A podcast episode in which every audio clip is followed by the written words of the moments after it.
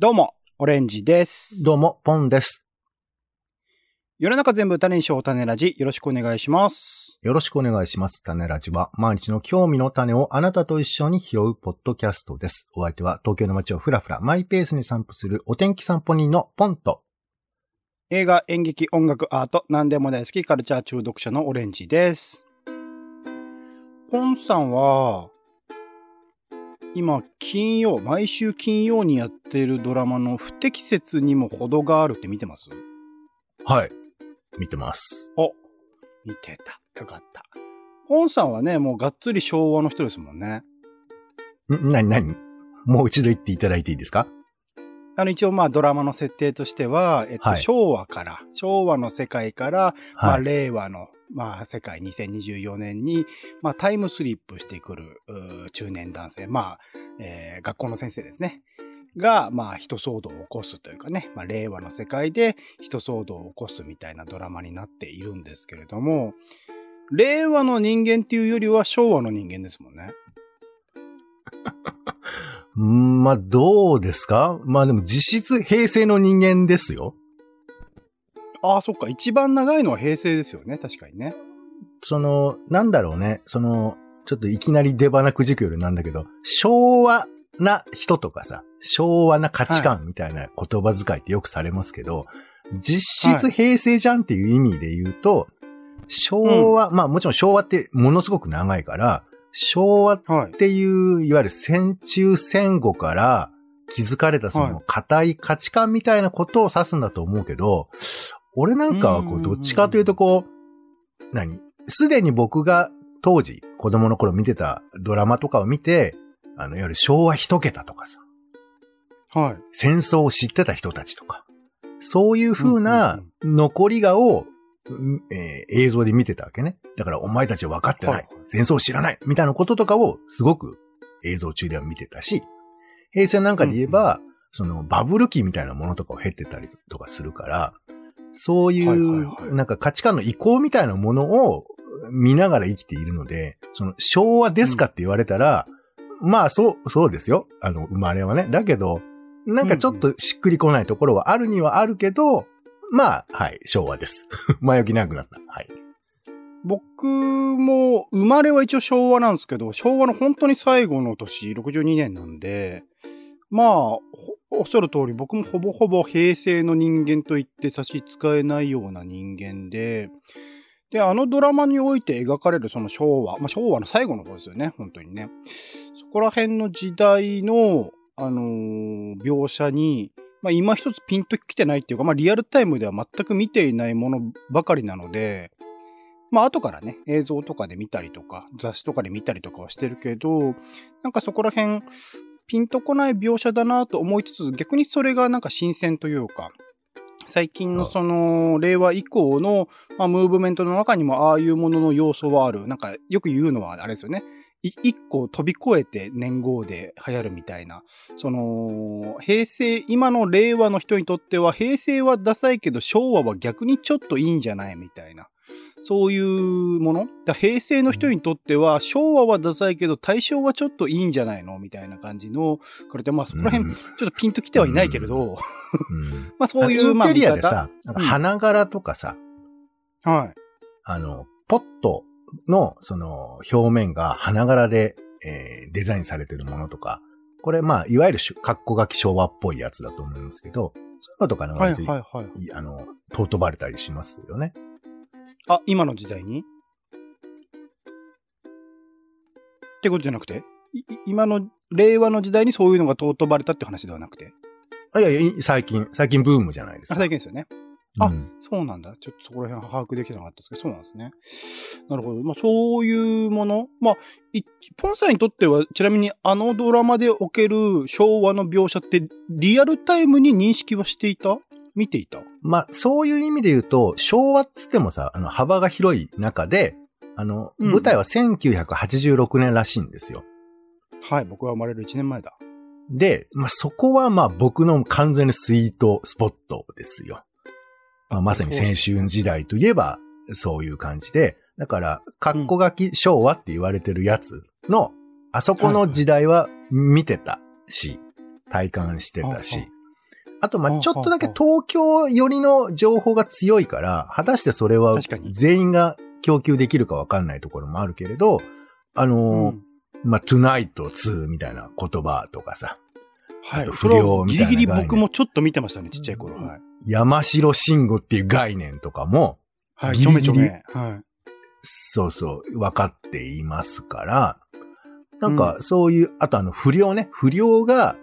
あの、うん学校をバッコしてる感じとかも、僕はギリギリ知っているので、その辺で言うと、まあ、いわゆるリ,、はいうんリアリティっていうのは、あの、全然わかる。わかりますよ。うん。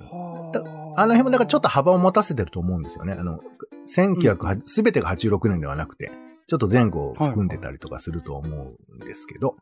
うん。なんかわからないことはないですよ。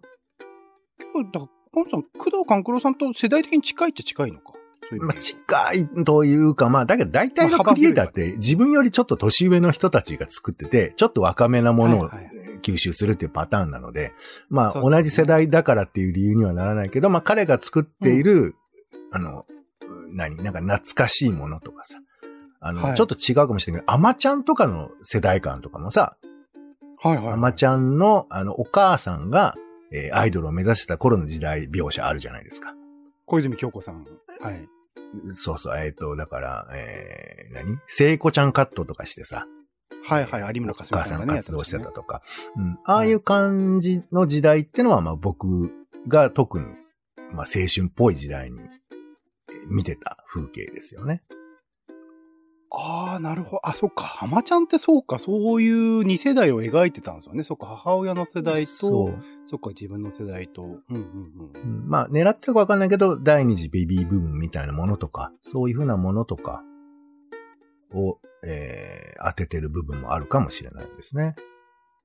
そういう意味で多分僕ともまた見方が違うし、ちなみにそういう意味で言うと、ポンさん的にあのドラマはどういう風に楽しんでるかですけど、僕はだからひたすらその描写の面白さももちろんそもそもにおける工藤官九郎の脚本のファンなので、その会話の妙を時折こう混ぜ込んでくる笑いの要素であるとか、ほろっと抜かせる人間ドラマ的な要素を前提としつつ、やっぱりそのカルチャーギャップ、あの、今の令和において昭和の発言とか、ものを見たときに、あ、そうか、こういう際があるよね、とか、逆に、最近僕、山田太一のドラマ、思い出作りとか、えー、早春、スケッチブックとか、そういうものをなんか見始めている、ん？あの、順に見てるんですよ。この前、あの、BSTBS で思い出作りやった流れでずっと見てて、なんかそういう昭和におけるドラマを今見ることによって、こそ気づけるもの。その時にもしかして、あの、もちろん問題があるっていうことはた、ただあるんだけど、その、逆に今、それを見つめ直す必要があるんじゃないかってことも、まあ、その、そうしたもののドラマに描かれることがあって、そこの要素が今回の、あの、不適切にもほどほどがあるの中にもあるなっていう、今こそこういうものをまた見つめ直すべきだよねってことはあったりとかして、そういうところも楽しんでたりするんですけど、ポンさん的にはどうですか？あのドラマはどういう感じで見てる？楽しんでる感じですか？うーん、そうだよね。まあ、やっぱり、そのコンプライアンスという謎の概念に対して、僕らが戸惑っていること？で、逆に言うと、それは最適化すれば生きやすいっていう部分もあると思うんですけど、それは多分どの時代でもあるわけ。どの時代でもその時の最適化をみんな選ぼうとしているんだけど、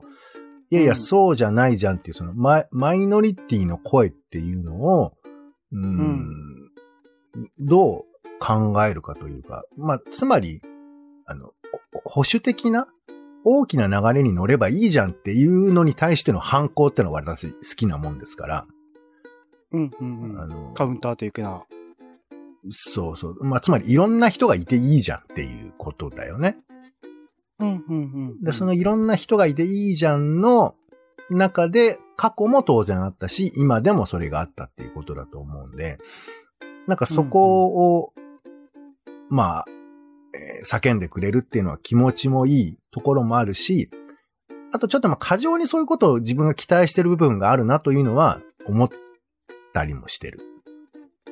過剰に期待している。うん例えば最新話だと、えー古田新太さんが、まあ、えーはい。自分の娘と結婚したっていうことが分かって。で、まあ、えっ、と、安倍貞夫さんの娘さんである、はい、河合由美さんと。そうそうそう、純子さんね。うで、んやっぱドラマが面白いからさ、そっちの方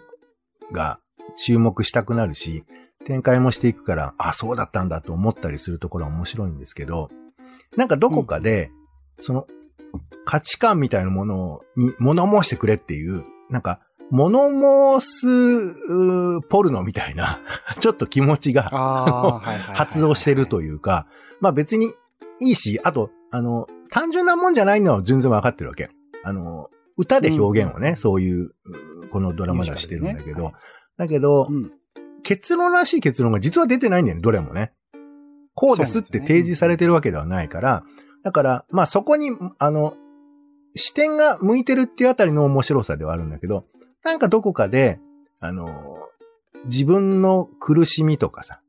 もやもやしてるな、みたいな。なんでそんなことを気使わなきゃいけないんだ、みたいなこととか、逆側の立場で言えば、いやいや、そんなことに介入するなんておかしいでしょ、みたいなことにバシッと言ってくれっていう、そういう代弁ドラマになってほしいっていうさ、なんか不用意な押し付けがちょっと心の中で発動してるなっていう気持ちもあって、なんか自分がこう、インターネットでも思いますね。うん、見てても。ああ、となんかね、ちょ見てても思いますねそうそう。まあ、それはそれなりの意味が僕はあると思うし、炙り出されてて面白いと思うんですけど、うん、まあうんそういう部分もあったり。だから自分が面白いね。これを見て反応してる自分。これにキャキャと笑う私。あ、そうか、俺やっぱちょっと好きだなとかさ。あ、これがリアルと自分では思うんだなとか。なんかそういうことを炙り出される感じがして面白いかもしれないですね。ある種、だからまあ自分自身を思い、昔の自分自身を思い出すみたいな面もあったりするってことなのかな、そこら辺は。どうなんだろうね。なんかでも、気持ちとしては変わってないつもりだったりしてるんだよね。あれが果たして当時から好きだったのかと言われればそうでもないなとか思いながら、でも、これが好きなんでしょって思ってた人はいるっていう価値観とか、うん。逆に言うと今は、俺はちょっと疑問だけど、コンプライアンスを守っていれば、いい作品でしょっていう風に提示してくる側っていうのは僕は非常に押し付けだと思うわけ。コンプライアンスを守ればいいドラマだと押し付けてくるっていうのは誰、誰が？そう。作り手が。はあそういうことを意識していますよ、目配せしていますよっていうふうなことを織り込んでくることが、いや、わかるよ。全然わかるし、その、コンプライアンスもこの謎の言葉だからさ、その、守ってるっていう意味合いと、あとその、僕が思っている意味で言えば、その、多義的な人々とか生き方とかを許容するっていうふうなことと、まあ両方だと思うんですけど、まあ後者側のことで言うと、圧倒的にやっぱその、僕はいろんなものが抜けてると思う、今ね。描いちゃいけないものが多すぎて、現実を見てねえんじゃないかって私は思うぐらいなんですけど、うん。だから、まあ、そういうことに目配せをしていればいいんでしょ。今これを、この要素入れとけばいいんでしょって思ってるようなドラマとかは、いなんかふざけんなって思う気持ちもありますよね。ポンさんってあれ、有吉弘行の脱法テレビって見ました？脱法 TV。ああ、見ましたよ。なかなか。とか、もうコンプライアンスの際の際をどう攻めるかみたいな話ですよね。なんかあの、ガチャピンらしきものを描いていって、どこからが著作権違反かっていうんで、まああの、いちいちピピって笛が鳴って、あ、これはダメなんで、こういう風にしたらふ、あの、ススルーできますっていうのを延々やるっていうのを、はい。弁護士の方がね、チェックしていってやつね。うてか、ガチャピンってそもそもフジテレビのもんだろうっていう話なんですけど、フジテレビの番組なのに。そう、だからね、まあ最近ちょっと著作権という概念の話は少し話題にはなってますけれど、誰のものなのか話という話も、なんか変っちゃ変な話ですけど、まあちょっとごめん、寄り道しちゃいました。はい。はい。まあ、今回、まあ、その不適切にも程があるの中でも描写されていて、えっと、山本浩二さんが第2話で歌っていた、そのハラスメント、誰が決めるハラスメントみたいな、まあ、結構、主題のさっきのまコンプライアンス的なところと通じるところではあると思うんですけど、ハラスメントっていうものは、まあ、すごく、これもまた広い言葉なので扱いが難しいんですけど、今回ちょっとそのハラスメントっていうものについて、まあ結構時間経っちゃいましたけど、考えたいなと思っていて、そのきっかけとして話し始めたんですけど、ちょっと、あのーまあ、僕の個人的なその仕事をしている先でそういう、まあ、ハラスメントに関わるような騒動というか問題が起きていて、それで結構、あのーまあ、詳しくは喋れないんですけど、いろいろと、まあ、体制の変化とか、あのー仕事のやることの変化とかもちょいちょいあったりとかしてっていうことがあって、まあ、そのハラスメント自体について、まあ、あのーある種訴えられた側の人は自分はやってないと言っているし、とか、その、まあ、そこら辺の真実って僕らに、僕らというか、外にいる人間としてはわからない話だったりするので、そこの、その、有無については何とも言えないんですけど、そしてその、ハラスメントである種、えー自分自身がハラスメントを、まあ、僕、自分から、僕からハラスメントをされたと訴えられたらどう、どうするかとか、あと自分自身がハラスメントをされたらどうするかみたいなことを、ちょっと今回は、なんかポンさん側の意見も含めて考えていきたいなと思っていて、その、はいまあ、自分自身は、えっ、と、幸運にもと言っていいとかもしれない。その相手の受け取り方によって、えーのどうなるかわからないので、ハラスメントを、まあ、されたっていう記憶も、あの、自分自身が、自分からハラスメントをされたと訴えられたことも、まあ、今までの人生においてはなくて、まあ、強いて言えば、新卒で入った会社の、えっと、二つ目、三つ目の部署かな。がすごいちっちゃい、あのー組織になっていて、そこの強権的な、あの、上司っていうのがいて、その、もともとなんかラジオディレクターかなんかやってた人らしいんですけど、まうんあ、かなり厳しく、まあ、めちゃくちゃ仕事ができる人なんですよ。仕事ができる人なんだけど、ちょっとこう、指示の仕方とか、あの、ちょっとしたミスがあった時、ちょっとしたでもないのかなまあ、若い頃なんでわかんないんですけど、ミスが起きた時の、その、叱り方とかがちょっと、あの、え、えげつな、まあ、暴力はなかったですけど、言葉によるものが大きくて、今だったらばもしかしたら、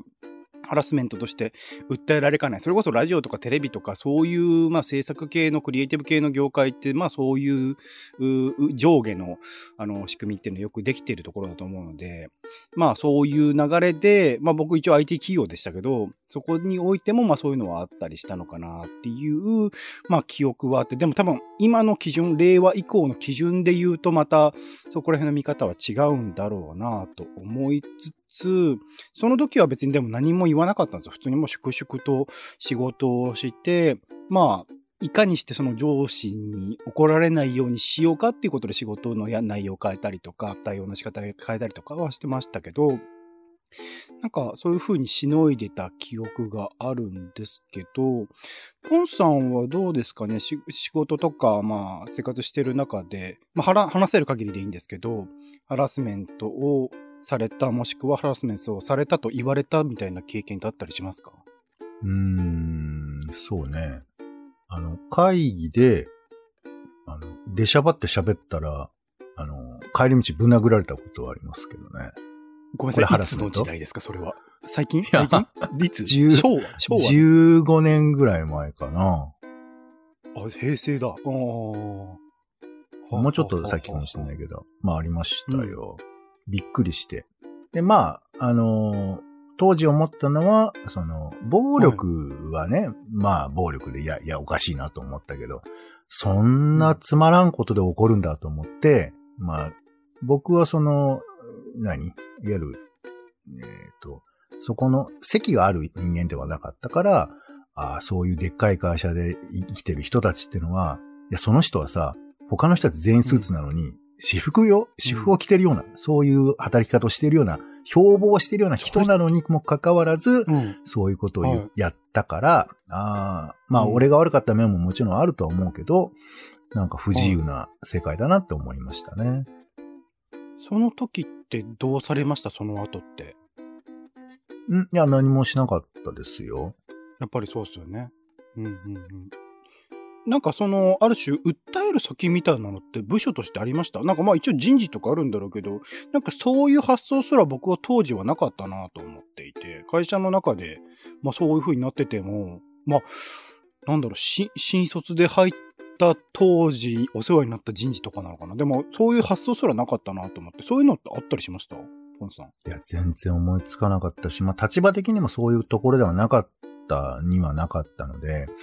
うーん、うんまあ、今ね、言えばその、ほら、今はさ、やっぱその駆け込む先みたいなものの情報がすごく逆に言うと増えているので、あの、はい。もう、縁があるとかないとかじゃなくて、システム的にそういうのを受け付ける。なんならその、もうこぼさず言ってくださいと。それはとてもありがたいことだと思うんですけど、うん、そういうのが充実してるけど、まあ、当時は全くそういうの、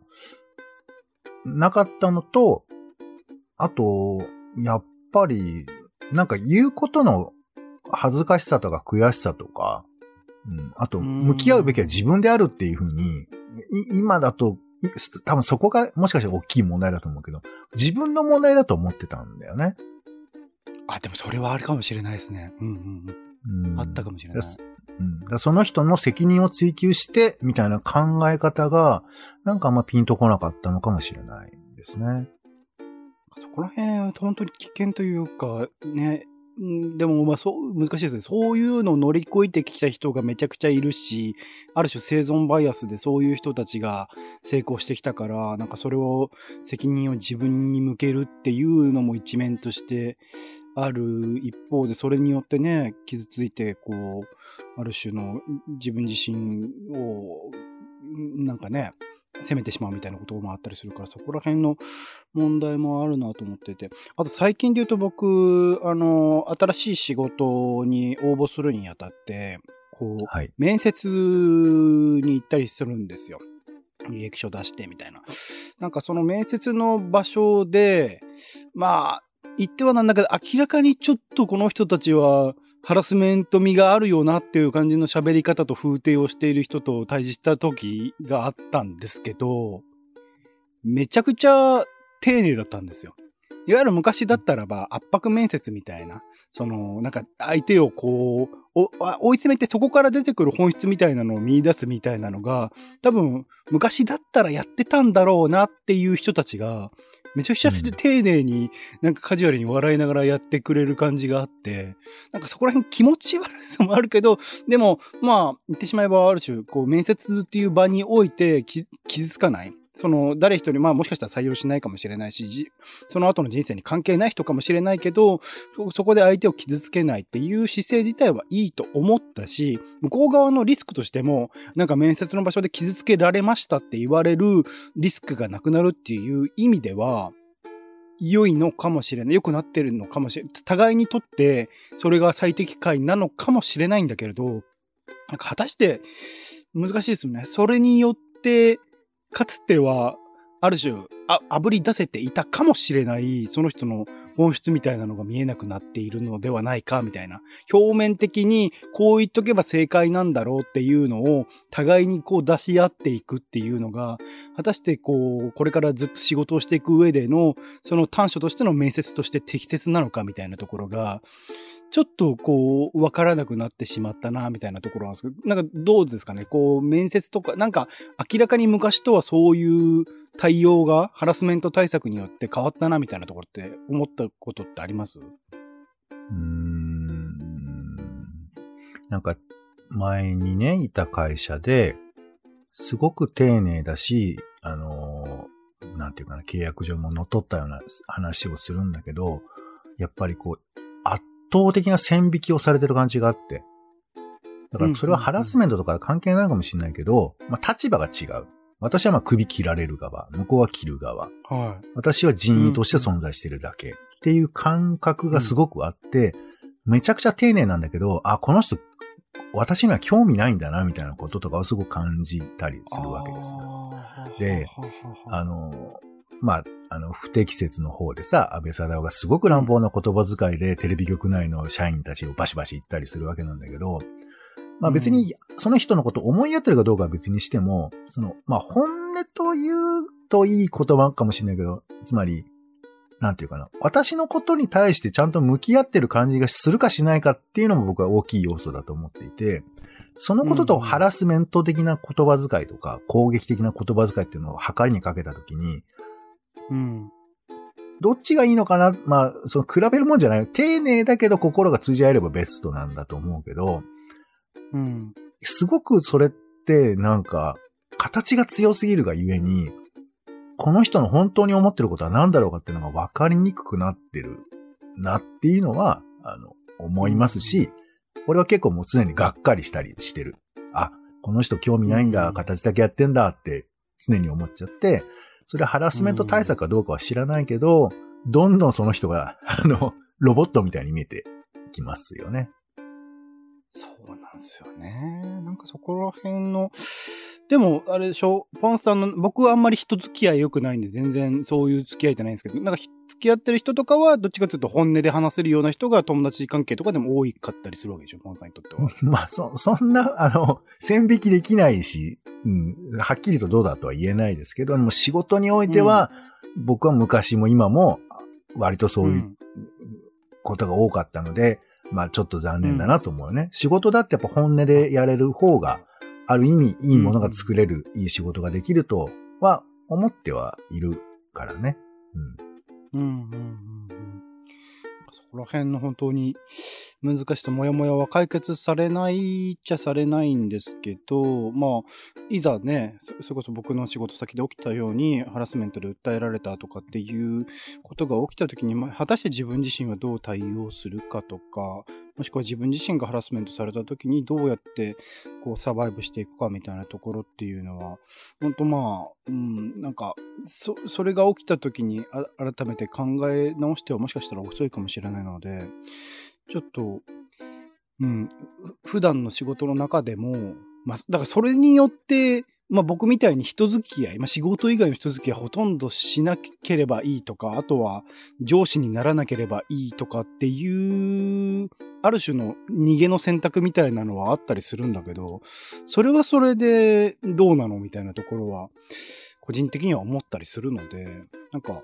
そこら辺、まあ、あの、い自分の意識としてはこれからまた人との付き合いを増やしていこうって思っているフェーズに今いたりするので、その上で、あの、いかにしてハラスメントっていうのがお起きないような状況。でも、ある種本音で語れる自由でいられるような、まあ、場っていうのをどう作っていけるかみたいなところは、ちょっと考えていかなければいけないなっていうところで、ちょっと、えー、相談させていただいたっていうところになります。ちょっと時間になっちゃったのね。うんこんなところで、まだ、でも、ここら辺の問題はいろいろと考えていく余地がある話なんだろうなと思うので、えーまた機会があれば話していきたいなと思っております。はい。はい。種ラジはツイキャスでライブ配信しているほか、Spotify や Apple Podcast などで週2回配信中です。お好きなサービスでの登録やフォローお願いします。更新情報は Twitter でお知らせしています。また番組の感想やあなたが気になっている種の話もお待ちしております。公式サイト種ラジ .com のお便りフォームからお送りください。Twitter でハッシュタグ種ラジ、ハッシュタグカタカナで種ラジで投稿いただくのも大歓迎です。ということで、お時間です。お相手はカルチャー中毒者のオレンジと、話し合えるのか？お天気散歩人のポンでした。種ラジ、また。また。